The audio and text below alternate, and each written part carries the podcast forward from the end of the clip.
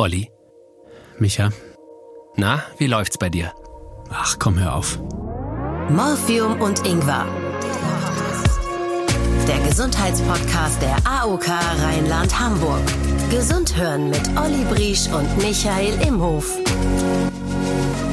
Herzlich willkommen zu einer weiteren Folge mit Schirm, Darm und Melone hier bei Morphium und Ingwer. Ja, Olli. Das ja. ist ein starker Anfang für eine Folge rund um den Darm. Vielen Dank. Wir sind's, eure Stuhlgang. Yo. Wir gehen heute auf eine Entdeckungsreise mit euch durch unsere goldene Mitte, durch unser größtes inneres Organ und das ist der Darm. Kein Scheiß, der Darm ist nicht nur für die Verdauung zuständig, er ist sozusagen unser zweites Gehirn. Bei manchen ist er auch das einzige, ist aber ein anderes Thema, weil der Magen-Darm-Trakt nämlich über ein riesiges eigenes Nervensystem verfügt. Und, großes Thema auch von dir, Micha, der Darm beeinflusst unsere Psyche, unser Wohlbefinden. Wenn es untenrum nicht rund läuft, läuft es auch im Kopf nicht rund. Der Darm reguliert euren Wasserhaushalt und wehrt Krankheitserreger ab. 70 Prozent der Abwehrzellen sitzen im Darm. Und ihr merkt es, wenn das Wort Darm fällt, dann ist, fängt schon so langsam bei dem einen oder anderen an zu kribbeln, weil bei dem Thema ist direkt so ein bisschen Ekel im Spiel. Ne? Über Verdauung spricht man nicht. Man kommt ja nicht morgens ins Büro, na Leute, habt ihr gut geschissen? Es, es macht einfach kein Mensch. Man umschreibt es. Ich bin mal für kleine Königstiger, ich mache ein großes Geschäft oder auch, oh Gott, bitte nicht über Pupsen reden. Pupst ihr zum Beispiel vor eurem Freund oder eurer Freundin? Kriegt euer Partner mit, wenn's hinten läuft? Seht ihr, auch in Beziehungen ist das Thema oft ein No-Go. Dabei wünschen sich so viele von euch, wenn es um Beziehungen geht, wie beim Stuhlgang auch was Festes. Und nicht umsonst ist die effektivste Ausrede, um Termine abzusagen oder Verabredungen immer äh, Magen-Darm. Das ist so ein Alarmwort. Keiner fragt mehr nach, alles ist erledigt. Es ist sofort Ruhe im Karton. Alarmglocken gehen auch bei manchen Leuten an, wenn sie das große Geschäft auf der Arbeit machen müssen. Es gibt Leute, die können nur zu Hause aufs Klo gehen. Stimmt, ich kenne Leute, die sind im Urlaub irgendwo eine Woche, fahren irgendwo hin und gehen dort nicht auf Toilette. Ist das noch normal? Und was ist überhaupt normal bei Blähungen, bei Durchfall, Verstopfung, Bauchschmerzen, Unverträglichkeiten? Wir klären's auf. Heute bei Morphium und Ingwer Diagnose Reizdarm. Rotes Fleisch, Fertigkost. Es ist schon bekannt, dass da eben Substanzen auch drin sind, die halt auch nicht so gut vertragen werden. Tiefe Einblicke in Olli. Sie legen sich jetzt gleich hin und dann schiebe ich Ihnen diesen Schlauch in den Anus rein. Ernährung und Psyche. Morphium und Ingwer. Der Darm. Euer Darm ist übrigens eine Hochleistungs-Powermaschine. Kann man das so sagen? Unbedingt. 50.000 Liter Flüssigkeit verarbeitet euer Darm im Laufe eures Lebens. 30 Tonnen Nahrung. Das schafft Olli sonst nur an einem Wochenende auf dem Oktoberfest. Richtig. Und ich möchte euch gerne heute auch meinen Darm vorstellen, damit ihr mal wisst, was da eigentlich passiert in unserem Darm. Du möchtest uns deinen Darm vorstellen? Ja, ich bin für euch zur Darmspiegelung gegangen und war dazu im Magen-Darm-Zentrum Köln-Mühlheim. Morphium und Ingwer Zusatzleistung. Mir geht's da wie vielleicht vielen von euch. Ich habe schon oft was gehört über Darmspiegelung. Ich kann mir nichts drunter vorstellen. Was hast du gemacht? Also, ich habe eine Teilkoloskopie durchführen lassen. Also eine Teildarmspiegelung heißt, man geht gemeinsam nur den halben Weg. Ähm, weil bei einer kompletten Darmspiegelung wirst du ja in so einen Dämmerschlaf äh, versetzt. Und ich kann ja schlechter schlafen und reportieren. Deswegen haben wir. Wäre mal eine gute Reportage geworden, ja. Es ist nicht weniger spannend, war mhm. aber ich war im Prinzip ohne Sedierung, wie der Profi das sagt. Also ich habe keine Spritze bekommen zur Beruhigung. Bei Bewusstsein. Genau, bei Bewusstsein eine Darmspiegelung äh, gemacht. Die Vorbereitung ist, wie ihr das von zu Hause kennt. Ne? Wenn Besuch reinschaut, räumt man mal das Zimmer auf, den alten Müll und die alten Essensreste. Oh, ist das. Und das gilt eben auch beim Besuch im Darm. Und die Jenny aus der Praxis hat mir da beim Reinigen geholfen. Ähm, Sie legen sich jetzt gleich hin und dann schiebe ich Ihnen diesen Schlauch in den Anus rein. Zehn Minuten warten, dann haben Sie direkt hier eine Toilette und können es dann abführen. Und dann komme ich nach zehn Minuten wieder, gebe Ihnen die zweite, dann wieder und nochmal zehn Minuten. Okay, einen dreifachen Einlauf kriege ich jetzt. Genau. Und dann geht's in den Endoskopraum zu Dr. Hofer und seinem Team. Der hat mir erstmal alles erklärt und mich auf die Seite gelegt. So, da ist der Monitor zum Gucken. Da kann man alles mitverfolgen. Das Ganze sieht jetzt so aus. Ich mache einmal die kleine Hafenrundfahrt. Das heißt, ich taste mit dem Finger. Um den Analkanal zu fühlen, gibt es eine Passagestörung, ist der glatt zum Einführen des Gerätes. Das kommt immer vorweg. Und dann anschließend werden wir zart und gefühlvoll äh, das Endoskop dorthin bringen, wo es hin soll. Es klang am Ende ein bisschen so, als hätte das Mikrofon eingeführt, aber äh, das war schon. Nee, du hast ja dieses Geräusch des Endoskops die ganze Zeit, dieses Das okay, ist das ist so ein Schlauch mit Kamera dran. oder? Genau, sieht aus wie ein schwarzer Gartenschlauch, den er drehen und bewegen kann. Also es sieht sehr spooky aus wie eine Schlange, die du fernsteuern kannst im Prinzip mit LED-Fernlicht vorne dran, Saugvorrichtung und einem Arbeitskanal, wo du auch eine Zange durchführen kannst. Arsch-GTI. Und er hat natürlich für unseren Podcast äh, das größte Gerät genommen, um anzugeben. So. Und jetzt muss man mal versuchen, ganz locker zu lassen. Und jetzt stecke ich einmal das Endoskop hier unten rein. Ich habe es mir kleiner vorgestellt. Noch kleiner. Also das ist eigentlich ein, ein, ein Kindergastroskop, was ich hier habe. Also normalerweise Standardkoloskop hat so einen guten Zentimeter. Kindergastroskop. Ja, du weißt ja, alles, was größer ist als ein Strohhalm, macht einem halt Angst in diesem Bereich, muss man ganz ehrlich sagen.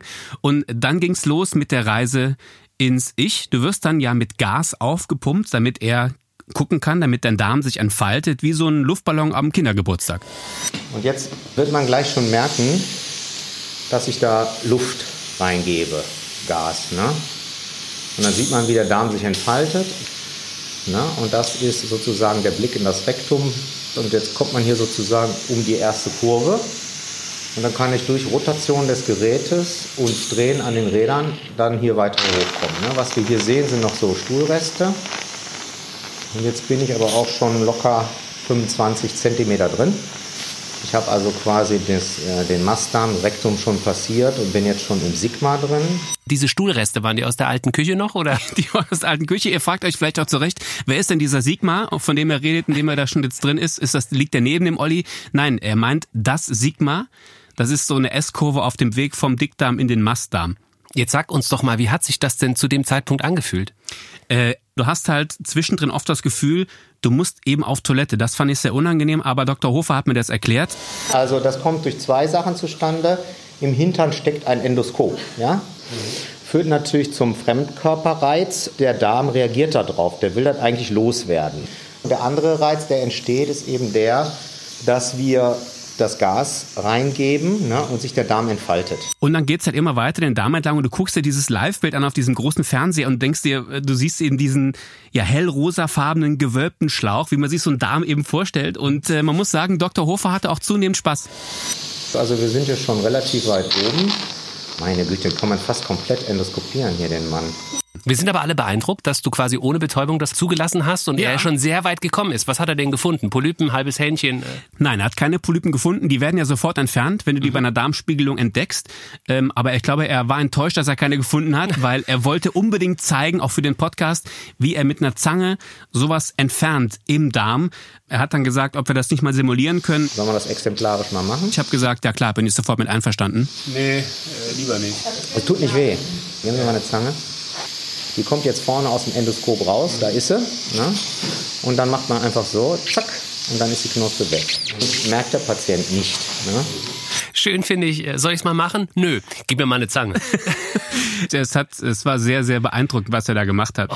Aber wie in der wahren Welt gilt auch bei der Darmspiegelung, man macht im Prinzip alles nur für Instagram. So, jetzt machen wir ein paar schöne Bilder. Man kann dann auch äh, hier so digitale Filter drüber laufen lassen auf Knopfdruck. Wie sieht der mit Darm aus? Mit, sieht super aus. Also wir haben wirklich äh, 50 Prozent des Kolons haben wir eingesehen. Das ist ganz hervorragend, muss ich sagen. Alles, was wir hier sehen, ist völlig normal. Geschafft. Jetzt mal ohne Spaß, wie ging's dir danach? ich war schon ein bisschen K.O., weil man ist natürlich aufgeregt, ne? Man äh, liegt da und äh, da stehen irgendwie drei Leute um dich rum und äh, alle fummeln an dir rum. Äh, Ich hatte Angst, dass, dass der Kreislauf wegkippt, aber es war dann eigentlich okay. Es lag ja eher an meiner Müdigkeit, weil ich davor ja nichts gegessen habe. Also was hinten bei rauskam, davon haben wir jetzt alle was. Das ist ja eigentlich ganz gut. Ja, definitiv. Ich hoffe, er bringt auch die Bilder mit, denn wir haben ihn natürlich auch heute eingeladen, damit wir mit ihm über unseren Darm reden können. Hier ist seine Visitenkarte. Dr. Jan Hinnerkofer kommt aus Hannover. 96 beginnt er die Ausbildung zum Internisten und führt damit seine Karriere ein. Zum Gastroenterologen. Seitdem hat er Magen-Darm. Und zwar als Fachgebiet. Privat kümmert sich Hofer auch um seine Leber und reist mit seinen Stammtischkumpels in die schönsten Fußballstadien der Welt. Als Sänger einer Bluesband bringt er auch in seiner Freizeit Hintern zum Wackeln. Wir freuen uns sehr, ihn auf unserer kleinen Hafenrundfahrt begrüßen zu dürfen. Dr. Jan Hinnerk-Hofer. Er kennt mich in- und auswendig. Schön, dass Sie bei uns sind. Hallo, Dr. Hofer. Hallo, Herr Briesch. Hi. Schön, dass Sie auch bei uns reinschauen. Dankeschön, ich freue mich. Freuen Sie sich denn, den Olli auch mal im Sitzen und angezogen zu sehen? Ja, sehr gerne. Also bisher habe ich ihn ja eher so von der anderen Seite kennengelernt. Das ist natürlich eine spezielle Erfahrung, muss man sagen. Ja. Und er war sehr tapfer und er kann jederzeit wiederkommen. Was ich beeindruckend fand, Sie haben mal gesagt, an einem Tag haben Sie, glaube ich, über 20 Endoskopien durchgeführt. Also wir machen so ungefähr 30 am Tag, aber ich nicht alleine, sondern Ja. zu zweit. Ne? Wie schalten Sie da abends ab? Also wie, wie fährt man dann runter? Hat man schon Angst, dass auf der Rückfahrt ein Tunnel kommt, weil man denkt, ich fühle mich wieder wie auf der Arbeit? Das ist zum Glück nicht der Fall. Also für mich ist die Endoskopie, dass wenn wir endoskopieren, ein Patient ist in Narkose, dass das eher was Entspanntes ist, muss man sagen, wenn man es jetzt mit dem Sprechstundenalltag vergleicht. Olli, hast du noch so eine Tunnelfrage? Weil mit so Fragen kommen wir nicht weiter. Ja, okay. Lass mich mal. Herr Dr. Hofer, wann waren Sie zuletzt in Darmstadt? Äh, war ich noch nie. Wir reden heute den ganzen Podcast über, über den Darm. Was macht den Darm für uns als Mensch so wichtig? Wenn wir uns den Dickdarm jetzt betrachten, und darauf wollen wir uns ja äh, heute fokussieren, ist es so, dass natürlich ein Organ ist, was ein extreme immunologische Kompetenz hat, also Abwehrzellen, ein Haufen Bakterien. Jeder von uns schleppt circa 1,5 Kilogramm Darmbakterien mit sich rum. Und das ist eben auch eine Funktion, die der Dickdarm übernimmt. Und insofern hat er eben auch eine besondere Bedeutung. Die Funktion des Dickdarms ist ja quasi schon Durchmischung des Stuhls mit Bakterien und letztlich auch Flüssigkeitsresorption. Äh, Der Stuhl aus dem Dünndarm ist ja dünn, deswegen heißt er auch Dünndarm. Ne? Und dick ist er halt dick und deswegen heißt er Dickdarm. Und die Nahrungsresorption macht der Dünndarm und die Flüssigkeitsresorption macht der Dickdarm. Resorption muss man vielleicht kurz erzählen. Ach so, das ist das Auf Aufnahme von Nährstoffen sozusagen, die der Körper braucht. Das äh, funktioniert alles im Dünndarm. Deswegen kann man beispielsweise ohne Dünndarm überhaupt nicht existieren. Es gibt aber Patienten, die keinen Dickdarm mehr haben, aus verschiedenen Gründen. Damit kann man aber noch ganz gut leben. Das unterscheidet diese Darmanteile. Was ja gefühlt jeder hat, ist der äh, berühmte Reizdarm. Darüber sprechen wir nachher noch, ob das so eine Modekrankheit ist oder ob es damit wirklich was auf sich hat. Wir fangen vielleicht mal vorne an. Wie oft ist Stuhlgang eigentlich normal? Also wie oft sollte man auf die Toilette? Groß. Das ist so ein bisschen so ein Generationsding. Also ich sag mal, die älteren Herrschaften sind sehr stark darauf fixiert, dass das morgens einmal ordentlich mit vernünftiger Konsistenz zur gleichen Uhrzeit zu passieren hat. Ja, das ist aber nicht als primär normal zu klassifizieren. Man kann sich als Faustregel so merken, dreimal am Tag bis dreimal pro Woche würde man als normal bezeichnen. Welche Farbe kann mein Stuhl haben, ohne dass ich zum Arzt muss? Gibt's da so ein Code Red, wo Sie sagen, äh, äh, ab da ist es gefährlich? Code Red, das nimmt er jetzt mit in die Praxis, ich sag's dir. Code Red ist nicht gut, wenn es rot ist. Ja. Das ist übrigens auch ein Thema, was viele Patienten total spannend finden, was für Ärzte jetzt gar nicht so eine hohe Attraktivität hat. Wenn der Stuhl entfärbt ist, ja, und ich habe die Augen gelb, dann stimmt irgendwas mit den Gallenwegen nicht. Da muss man die Bauchspeicheldrüse mal angucken, auf Gallensteine untersuchen, weil da fehlen die Gallensäuren. Dann wird der Stuhl weiß. Und ansonsten gibt's Modifikationen in Form und Farbe, auch nahrungsassoziiert. Ich glaube, da kann jeder im Selbstversuch mal sein Farbspektrum evaluieren ne, und dann kann man das mal vergleichen. Wir haben vorhin schon drüber gesprochen, das äh, kennen Sie vielleicht auch, also vielleicht kennen das auch viele von euch. Es gibt Menschen, die können das nur zu Hause machen. Dieses große Geschäft, die teilweise... Heimscheißer, sag's ruhig, ja, was ist. Ja, ja. Scheißer, die äh, im Urlaub sagen, ich kann das nicht, ich sind, die sind eine Woche weg und Ja. gehen nicht auf Toilette. Ja. Ist das normal? In der Regel ist das körperlich machbar. Es kann schon sein, dass es zu Symptomen kommt, dass man zum Beispiel Bauchschmerzen bekommt. Das ist denkbar.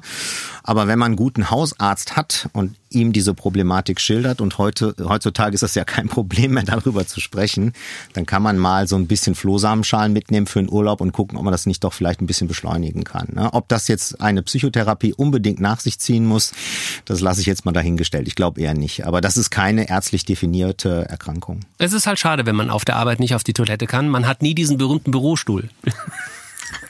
Ja, so ist es.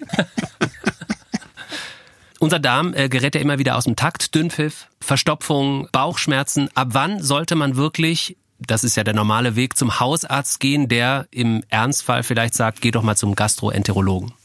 Wenn ein Patient plötzlich veränderte Stuhlgewohnheiten hat, länger als drei Monate oder drei bis maximal sechs Monate, dann sollte der Patient sich auch mal bei uns vorstellen. Dann würde man so ein Organ auch endoskopieren. Wenn ich jetzt zum Beispiel Durchfall habe, was ja hin und wieder mal vorkommt, ab wann muss ich mir Sorgen machen, dass das jetzt äh, vielleicht eine zu lange Zeit dauert? Es geht da um den, um den Begriff chronischer Durchfall und da würden wir sagen länger als zwei Wochen täglich in einer relevanten Frequenz. Mhm. Dann sollte man zumindest als Hausarzt auch Diagnostik machen, Blutabnahme, Stuhluntersuchung und ähnliches. Und wenn man da nicht weiterkommt, ist das auch ein Patient, der gerne mal zum Gastroenterologen gehen wir verkraften aber, wir verkraften aber, das höre ich daraus, äh, auch mal so zwei, drei Tage. Das ist überhaupt kein Problem. Auf Durchlauf. In der Regel. Ja. Hm? Ab wann spricht man eigentlich von Durchfall oder, oder von äh, äh, Eskalation, wie man neudeutsch sagt? Ist da alles eine Frage der Konsistenz auch? Ja. Es ist alles eine Frage der Konsistenz, das ist richtig. Also ein Diagnosekriterium wäre zum Beispiel eine verminderte Konsistenz. Mhm. Also wie ist die? Und äh, tatsächlich können Patienten das sehr plastisch beschreiben. Es gibt auch Patienten, die Fotos machen, die man auch nicht unbedingt immer sehen möchte, aber äh, es gibt auch welche, die machen Protokolle und Excel-Tabellen und ähnliches. Also machen das vor allem Männer? Nein, nee. muss ich leider enttäuschen. Was wäre ein Hilfsmittel, wenn man sagt, okay, ich will das nach zwei, drei Tagen mal loswerden, ich habe mir da irgendwas eingefangen? Wenn wir jetzt kein Erreger zum Beispiel finden in den Stuhlkulturen, also wir sprechen jetzt nicht zum Beispiel von so Sachen wie Salmonellen, Shigellen, Campylobacter, das wären so Darmentzündungserreger, dann würden wir, wenn der Patient ansonsten gesund ist, symptomorientiert behandeln. Das heißt Flüssigkeitszufuhr, solche Dinge, vielleicht ein bisschen Loperamid, also etwas, um die Darmtätigkeit etwas zu hemmen. Letztlich ist es so, dass wenn man jetzt akut Durchfall hat, auch schlimm über ein, zwei, drei Tage, sich das in der Regel um eine, eine Lebensmittelvergiftung Richtung handelt. Man geht irgendwo auswärts essen und da ist irgendwas nicht in Ordnung und das geht dann ganz kurz und ganz heftig und verschwindet dann aber auch in der Regel von alleine. Das ist keine lebensbedrohliche Erkrankung. Apropos Essen. Wie wichtig ist das Essen für den Darm? Also wenn ich an diese speziellen Joghurts denke, wenn ich an Mehl, Zucker denke, der eine sagt, Mensch, du musst Ballaststoffe zu dir nehmen. Was davon landet überhaupt wie im Darm? Also äh, zum Thema Ballaststoffe kann ich sagen, ähm, da habe ich jetzt tatsächlich, seit ich endoskopiere, verstanden, warum das Ballaststoff heißt, weil das wie Ballast tatsächlich drin bleibt. Salatblätter, Paprika, Haut, Tomaten, also manchmal kann man die Ernährungsgewohnheiten auch endoskopisch sehen. Also wenn einer jetzt so ein Müsli-Fan ist, ähm, dann sieht man das auch endoskopisch. Ne? Die bleiben dann in allen Ecken liegen. Ne? Das wird quasi nicht aufgenommen. Soll aber ein bisschen zur Ökonomisierung des Stuhlgangs führen, aber letztlich ist es so wie mit allem, es kommt auf die Dosis an. Also wenn es um die Diskussion geht, was ist eine gesunde Ernährung, dann ist es im Grunde genommen jedem bekannt. Es geht halt um Ausgewogenheit, es geht um Vitamine, es geht um Gemüse, es geht um Ballaststoffe, relativ wenig Fleisch, relativ viel Fisch, was man so als gesunde, mediterrane oder mitteleuropäische Kost bezeichnet. Es ist aber schon bekannt, dass sozusagen jetzt viel rotes Fleisch oder äh, ganz viel Fertigkost, dass da eben Substanzen auch drin sind, die halt durchaus das Mikrobiom im Dickdarm, also die Bakterienzusammensetzung verändern kann und vielleicht auch nicht so gut vertragen werden. Es gibt keine einzelne Ernährung, die man jetzt identifizieren kann, wo man sagen kann, wenn du jetzt das nimmst oder das weglässt, dann ist das in jedem Fall gut. Mhm. Für was ist denn die Darmflora gut, also das Mikrobiom? Ist es auch die äh, Abwehr von Krankheiten oder was macht die alles? Ja, der Darm ist das größte immunologische Organ, was wir haben. Immunologisch heißt? Immunologisch heißt Antikörperbildung, Zellabwehr, was ist gut, was ist böse, Zersetzung, Sterilisation auch, Abtöten. Ganz viele Entzündungszellen sind drin, ne, damit das, was draußen bleibt, auch draußen bleibt und das, was aufgenommen werden kann, aufgenommen werden kann. So vielleicht in der Art. Diese ganzen probiotischen Drinks und Joghurt Joghurts und so weiter, helfen die der Darmflora oder helfen die nur dem Hersteller? Die helfen in erster Linie dem Hersteller, muss man sagen, weil dafür gibt es keine wissenschaftlichen Untersuchungen. Also letztlich äh, würde ich dann pragmatisch entscheiden. Ich würde immer sagen, wer heilt, hat recht. Also wenn ein Hausarzt einem Patienten etwas empfiehlt, was dem hilft und dem gut tut, dann würde man sagen, das ist in Ordnung. Kann man im Einzelfall aber nicht sagen, ist das Placebo oder nicht. Gilt das auch für die Präparate gegen den Reizdarm, was ja gerade sehr oft in der Werbung zu sehen ist? Das hängt ein bisschen davon ab, was für einen Reizdarm wir haben. Es gibt ja unterschiedliche Typen. Also um das mal ganz klar zu sagen, der Reizdarm ist eine Erkrankung, die nicht vollständig verstanden ist. Man weiß nicht ganz genau, was es ist. Also was man sagen muss, ist, dass ein Patient mit Reizdarm eben keine Alarmsymptome haben darf. Gewichtsverlust, Blutarmut, Alter über 50, plötzlicher Beginn. Also das sind alles natürlich Hinweise, wo man als Arzt schon sagen, da könnte irgendwas anderes dahinter stecken. Und dann gibt es bestimmte klinische Diagnosekriterien. Das heißt, ein Patient hat eine bestimmte Form von Symptomen, die muss er erfüllen um dann zu gucken, ob er wahrscheinlich einen Reizdarm hat. Dazu gehört zum Beispiel, dass der Patient eben schon länger Beschwerden hat, dass er beispielsweise vielleicht um 40 ist oder drunter, dass er vielleicht mehr eine Frau ist als ein Mann, weil es bei Frauen häufiger auftritt, dass diese Patienten mindestens einmal die Woche Bauchschmerzen haben, unklarer Ursache. Und jetzt wird's wieder interessant, dass die Beschwerden tatsächlich assoziiert sein sollen mit dem Stuhlgang. Das heißt, ich habe Schmerzen und nach dem Stuhlgang wird's besser. Oder mir geht's gut, ich habe Stuhlgang und dann habe ich Schmerzen. Das ist zum Beispiel auch ein Kriterium. Ja? Und wenn man das alles zusammennimmt und natürlich organische Erkrankungen ausschließt, dann kann man die Verdachtsdiagnose eines Reizdarms stellen. Okay, es klingt aber auch nicht nach einer Modeerscheinung Reizdarm. Nein, eindeutig nicht. Depressionen können eine Rolle spielen, äh, Stress kann eine Rolle spielen, familiäre Belastung kann eine Rolle spielen und das sind also ziemlich viele Faktoren, die da relevant sein können. Ihr hört jetzt einen Mann hier bei Morphium mit Ingwer, dem haben diese Darmprobleme rund um den Reizdarm im Prinzip das ganze Leben, ich will nicht sagen ruiniert, äh, das ganze Leben verändert. Morphium und Ingwer. Diagnose? Du. Ich bin Jan Rhein, 28 Jahre alt, studiere aktuell im Master Ernährungsökonomie. Vor ein paar Jahren hatte ich noch sehr heftige Verdauungsbeschwerden, nämlich Reizdarm, der dann diagnostiziert wurde irgendwann nach einer fast jahrelangen Ärzte-Odyssee. Dieses Krankheitsbild hat mein Leben sehr stark eingeschränkt schlussendlich auch dazu geführt, dass ich mich sozial isoliert habe und irgendwann wirklich kaum noch Lust hatte, rauszugehen, weil mich das eben so belastet hat. Also nicht nur körperlich, sondern auch wirklich seelisch. Angefangen hat das bei mir mit dem typischen Symptom des Reizdarms und zwar Blähungen. Ja, sehr übel riechenden Blähungen auch und das ist natürlich sehr unangenehm, fürs Sozialleben nicht so tauglich das Ganze. Äh, wenn man mit Freunden weggeht abends oder mal essen geht oder so, zu einer Party geht, was eben dazu geführt hat, dass ich dann mehrfach als erster dann heimgegangen bin, weil ich es nicht mehr ausgehalten habe. Dann wurde ich zu einer Magen- und Darmspiegelung überwiesen, war bei Heilpraktikern und, und, und, bis dann schlussendlich ein Gastroenterologe damals mir die Diagnose Reizdarm gestellt hat und das auch sehr schroff getan hat, hat mir dazu so einen Flyer in die Hand gedrückt und im Prinzip gesagt, so damit muss ich jetzt leben. Morphium und Ingwer. Diagnose? Du.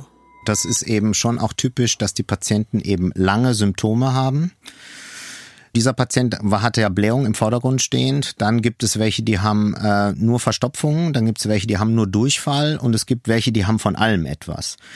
Und in der Regel ist es halt so, dass man schon versuchen sollte, eine seriöse Ausschlussdiagnostik zu machen. Also einmal eine Endoskopie macht Sinn. Zum Beispiel Ausschluss bei Durchfall einer chronisch entzündlichen Darmerkrankung.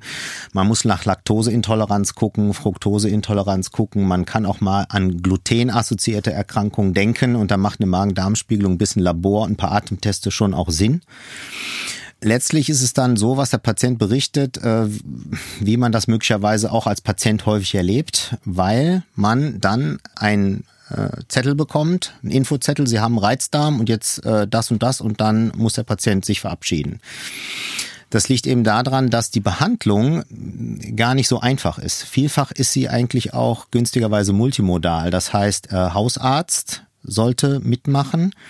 Also mit der Frage, wie sieht's privat aus? Wie sieht's beruflich aus? Was ist mit Stressmanagement? Das sind ja Dinge, die in der Facharztsprechstunde nicht so im Vordergrund stehen. Da wird der Patient endoskopiert, kriegt einen Befund, geht wieder nach Hause.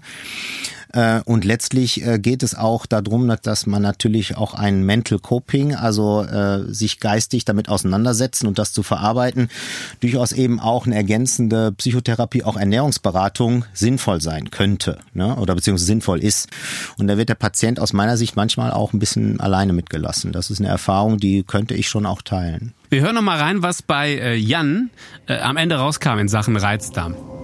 Ich habe eine sehr lange Zeit, also eben fast zwei Jahre lang, ein Ernährungstagebuch geführt, wo ich eben jeden Tag aufgeschrieben habe, was ich gegessen habe, wie es mir danach ging. Da hat sich eben rauskristallisiert, dass ich in dieser akuten Phase ganz viele Dinge nicht gut vertragen habe das waren auch so ganz normale, in Anführungszeichen, Lebensmittel, wie viele Obst- und Gemüsearten, aber auch Getreideprodukte, die ich dann weggelassen habe. Und ich habe dann auch schlussendlich mich dafür entschieden, mich rein pflanzlich zu ernähren, also keine tierischen Lebensmittel mehr und habe dann eben nach und nach immer wieder geschaut mit Hilfe dieses Ernährungstagebuchs, vertrage ich das jetzt wieder und habe dann nach dem Trial-and-Error-Verfahren sozusagen immer wieder neue Lebensmittel reingenommen und dann eben gesehen, ob ich sie vertrage oder nicht.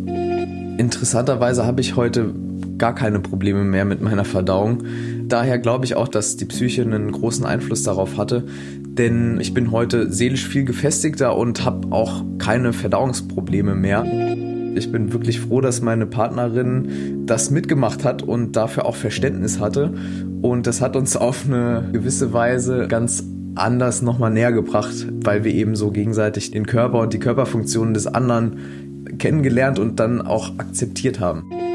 Was wäre jetzt der Tipp, den ich jetzt mitnehme, wenn ich von so einer Diagnose äh, betroffen bin? Also ganz wichtig ist, ähm, die Diagnose jetzt nicht primär vom ersten zu akzeptieren. Also sie sollte schon solide gestellt werden. Man darf da man Facharzt konsultieren und mhm. kann dem sagen, hier, der hat mir gesagt, ich habe Reizdarm, ist das denn so? Und wenn das dann tatsächlich auf dem Papier so steht und alles andere Relevante, was aber auch häufig sein kann, ausgeschlossen ist, dann würde ich tatsächlich den Patienten zu einem guten Ernährungsberater schicken das ist eine Geschichte, die von den Krankenkassen teilweise auch übernommen wird. Und ich würde tatsächlich auch einen Therapieplan machen, je nachdem, was für Symptome im Vordergrund stehen, dass man da sagt, wenn das kommt, nimm mal das, wenn das kommt, nimm mal das. Und dann kann man sich den Patienten gegebenenfalls auch nochmal angucken. Jan hat auch einen eigenen Blog, sattesache.de, da beschreibt er noch viel mehr über seine Erfahrungen. Dr. Hofer, Sie haben eine Diät eben erwähnt. Was steckt da genau dahinter? FODMAP heißt das. Und zwar ist das so, dass tatsächlich diese Reizdarmpatienten überhäufig Probleme haben mit bestimmten Kohlenhydraten, die im, normalerweise im Darm gespalten werden. Ganz klassisch kann man es erklären an der Laktoseintoleranz. Man nimmt die Laktose auf, die wird normalerweise im Dünndarm gespalten und dann komplett resorbiert. Habe ich aber einen Mangel an dieser Laktase, dann kommt das in den Dickdarm hinein und dort freuen sich ja die ganzen zig Milliarden Bakterien, die wir besprochen haben und die stürzen sich auf die Laktose und machen Gasbildung. Deswegen haben diese Patienten häufig Blähung, Krämpfe, Durchfallneigung, weil diese Dinge, die in den Dickdarm nicht hineingehören, dort sind. Und deswegen geht man dann hin und hat eine Ernährungstabelle und sagt, das sind Lebensmittel, die solltest du weglassen. Da gibt's Ernährungstabellen. Und die, die du nehmen kannst, die sollst du stattdessen einsetzen. Wenn nichts mehr übrig bleibt, was man mag, dann wird's eben auch schwierig und da kann man den Patienten auch nicht alleine lassen. Und das ist eine gute Ernährungsberatung wird absolut unterschätzt, meines Erachtens. Was immer wieder durchschlägt im Netz ist, wenn man halt über Unverträglichkeiten oder ich nenne es mal Darmpflege was liest, es kommt immer wieder das Gleiche. Es kommt der Industriezucker vor, es kommt das Weißmehl vor, was man weglassen soll. Ja, Weißmehl, das, das, das, ist das mit dem Gluten. Es ist tatsächlich so, es gibt ja immer so äh, so Hysterien. Mhm. Also Glutenhysterie ist dann auch zu uns rübergeschwappt. Jeder hat gedacht, er hätte Gluten, ne, also Gluten. und äh, wir sollten nach Gluten gucken und ob das nicht das sein könnte und so. Ähm, aber tatsächlich ist es so, dass wenn man Reizdarmpatienten nimmt und die haben keine Spru, also keine glutenassoziierte Erkrankung, dass 50 Prozent von denen oder über 50 Prozent auf eine glutenfreie Ernährung sich deutlich bessern. Also das heißt, irgendwas komisches, böses ist da drin äh, dann kann man damit sicherlich auch Symptome beeinflussen. Ne? Aber grundsätzlich kann man mitnehmen, solange ich auf ausgewogene Ernährung achte und von allem, was dabei ist, ist es okay, weil dann kann man auch mal dieses äh, Verteufeln von Fleisch, Verteufeln von Milch und das nicht und das nicht, das kann man dann erstmal äh, ignorieren? Ich denke, ähm, Radikalismus ist ja grundsätzlich ein Problem. Egal, wo man hinguckt. Welchen Einfluss hat der Darm auf die Psyche? Also alle Begriffe in der Medizin sind ja neudeutsch, das nennt man Brain Gut Axis, also die Verbindung von Gehirn und Darm. Und das spielt eben eine große Rolle. Man hat Führerscheinprüfung oder muss eine Klausur schreiben oder hat eine Abschlussprüfung. Dann ist es ja schon auch so, dass man Übelkeit hat, dass man Durchfall hat, obwohl man Darm gesund ist. Und das wird eben schon durch den Kopf sehr stark gesteuert. Es gibt auch Untersuchungen, die versuchen herauszufinden, ob irgendwie Veränderung der Mikrobiomzusammensetzung im Darm bei Multipler Sklerose oder bei Depression oder bei anderen Erkrankungen, ob man das irgendwie therapeutisch beeinflussen kann. Aber da stehen wir absolut in den Kinderschuhen. Also da kann man noch nichts äh, Relevantes zu sagen. Da höre ich da jetzt richtig raus, dass die Bakterien in meinem Darm für eine Depression verantwortlich sein könnten. Das ist sehr gewagt. Es ist ja tatsächlich so, dass es jetzt schon einen äh, fäkalen Mikrobiomtransfer gibt, also eine Stuhltransplantation eines Menschen auf einen anderen Menschen und darüber können Erkrankungen geheilt werden. Da ist natürlich dann eine Hysterie entstanden, wo man gesagt hat, okay, jetzt kann man alles über Stuhltransplantation heilen. Ja, Krebs kriegt man nicht, alle Darmerkrankungen damit behandeln. Das hat nicht funktioniert, abgesehen davon, wenn man sich vorstellt, alle drei Monate kriegt man Fremdstuhl transplantiert übers Endoskop. Ob das jetzt äh, auf Dauer jetzt so schön ist, Olli kann Jahr. das. Ja, der, bei ihm könnte man es wunderbar machen. Das, das, ist also das machst du im nächsten Selbstversuch, Michael. Geeigneter Kandidat. Ja. Lass mich in Ruhe mit deinem Scheiß, ja. könnte man dann sagen. genau so ist es. Finde ich total spannend. Haben, Sie haben vorhin schon mehrmals Sachen angesprochen. Was ist eine chronische Darmentzündung?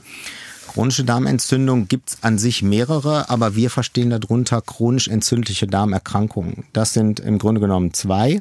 Das eine ist der Morbus Crohn, so heißt die Erkrankung nach dem Erstbeschreiber. Und das andere ist die Colitis ulcerosa. Und das sind Patienten, die in der Regel um 20, da ist der erste Erkrankungsgipfel, ähm, eine gestörte Barriere haben im Darmsystem, ja, dass die Darmschleimhaut nicht adäquat funktioniert, dass da Entzündungssignale ausgesendet werden gegen gesunde Bakterien, gesunde Antigene und dass zu einer unkontrollierten Entzündung kommt. Bei Morbus Crohn grundsätzlich überall möglich, von Mundhöhle bis After, alles. Mhm. Und bei der Colitis ulcerosa der Dickdarm. Das sind diese chronisch entzündlichen Darmerkrankungen. Was sind denn Anzeichen für so eine ähm, chronische entzündliche Darmerkrankung? Ja, also wenn ein Patient jetzt zunehmend Bauchschmerzen hat, Durchfallneigung, erhöhte Stuhlfrequenz, verringerte Konsistenz und vielleicht sogar Blutbeimengung hat, und das geht über drei bis sechs Monate, dann muss man beim Patienten, der 16, 18, 22, 25 ist, muss man das Endoskop einmal reinhalten und dann kann man in der Regel da die Diagnose gewinnen. Ist das behandelbar oder muss man damit ein Leben lang klarkommen? Man muss ein Leben lang damit klarkommen und muss ein Leben lang in der Regel behandelt werden. Ich kenne sehr viele Leute, die panische Angst haben vor Krebs. Wie groß ist denn das Darmkrebsrisiko? Das Darmkrebsrisiko generell in der Bevölkerung ist sehr hoch. Der Darmkrebs gehört ja bei Frauen und bei Männern äh, faktisch zu den häufigsten drei Tumorarten überhaupt. Also bei Männern ist es halt äh, Prostatakarzinom, Lunge und Darm, die ersten drei. Und bei Frauen ist es Lunge, Brust und Darm. Also ist eben häufig. Und deswegen gibt es eine klare Empfehlung, wenn man keine familiäre Belastung hat, es gibt keine Darmkrebspatienten, Eltern, Geschwister in erster Linie, dass sich alle Männer ab 50 einer Vorsorgekoloskopie unterziehen und alle Frauen ab 55. Also wir haben in Deutschland circa 65 bis 70.000 Neuerkrankungen im Jahr und durchaus an die 20.000 Todesfälle. Und das sind natürlich überwiegend dann Patienten, die diese Vorsorge nicht haben machen lassen. Also wir haben nur 15 bis 20 Prozent der Berechtigten gehen hin. Ärgert Sie das, dass so wenig Leute dieses kostenlose Angebot nutzen? Was heißt ärgert? Das ist schon irgendwie bedauerlich natürlich. Also Deutschland ist ja da wirklich sehr weit vorne mit Darmkrebsregister und Sammeln von Daten und auch mit vielen Kampagnen und ähnlichem. Also die Krankenkassen haben jetzt angefangen, die Patienten alle anzuschreiben. Das hat nochmal zu einer leichten Zunahme geführt. Es ist ja so, dass wir die Patienten ja endoskopieren, um Krebsvorstufen zu entdecken und diese zu entfernen. Und es gibt keine Tumorart, wo das möglich ist. Das ist bei der Lunge geht das nicht, bei Prostata geht das nicht. Es geht auch beim Brustkrebs nicht. Es geht nur bei der Darmspiegelung. Und wer keine Polypen hat, kriegt keinen Krebs. Für alle, die äh, dennoch panische Angst davor haben, gibt es da vielleicht Symptome, die mich aufhorchen lassen sollten? Alarmsymptome sind unklare Bauchschmerzen, Veränderung der Stuhlgewohnheiten. Ich habe seit vier Wochen Verstopfung, kannte ich vorher nicht. Blut im Stuhl, Gewichtsabnahme, das sind Alarmsymptome. Das sind eben auch genau die, die beim Reizdarm, wie ich anfangs sagte, eben nicht auftreten dürfen. Aber auch da ist der Weg erstmal zum Hausarzt berichten und der würde dann auch. Der Hausarzt würde sofort eine Endoskopie dann veranlassen. Ich mag noch über eine Sache reden, die haben wir schon mehrmals angesprochen, aber noch nicht intensiviert. Vom Winde verweht der Analhusten. Es mhm. geht um. Der falsche Freund. Ja, es geht. Wie entstehen Blähungen? Blähungen entstehen dadurch, dass im Dickdarm mehr Gas gebildet wird, als der Dickdarm so kompensatorisch vertragen kann. Das hat zum Beispiel was mit viel Ballaststoffen zu tun. Das hat sehr viel mit Laktoseintoleranz zum Beispiel zu tun. Und dann ist es eben so, dass dieses Gas irgendwann unten ankommt.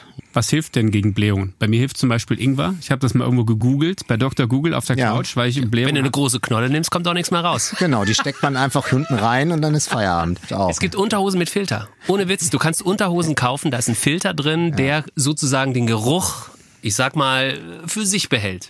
Einziger Nachteil für Männer ist, ich glaube, man muss die täglich wechseln, diese Unterhosen. Das ist Ja. natürlich desaströs. Ja. Aber wenn man noch eine Badehose hat, dann kann man ja abwechseln. Dr. Hofer, vielen, vielen Dank für den Besuch. Dankeschön, gerne. Hat Spaß gemacht. Die Bilder habe ich noch gar nicht bekommen von unserem, äh, von meiner Die Reise habe ich vergessen, die habe ich vergessen anzuhängen tatsächlich. Ja. Ja. Kann ich aber noch nachschauen. Find's aber auf Facebook. Ja, da stehen sie drin. Genau, den Film gibt's schon bei der Weihnachtsfeier äh, im Magen-Darm-Zentrum. Die Bilder werden wir dann, äh, Nee, die möchte ich nicht auf Insta haben. Die kommen auf Insta, äh, Hashtag äh, Ollis Darm.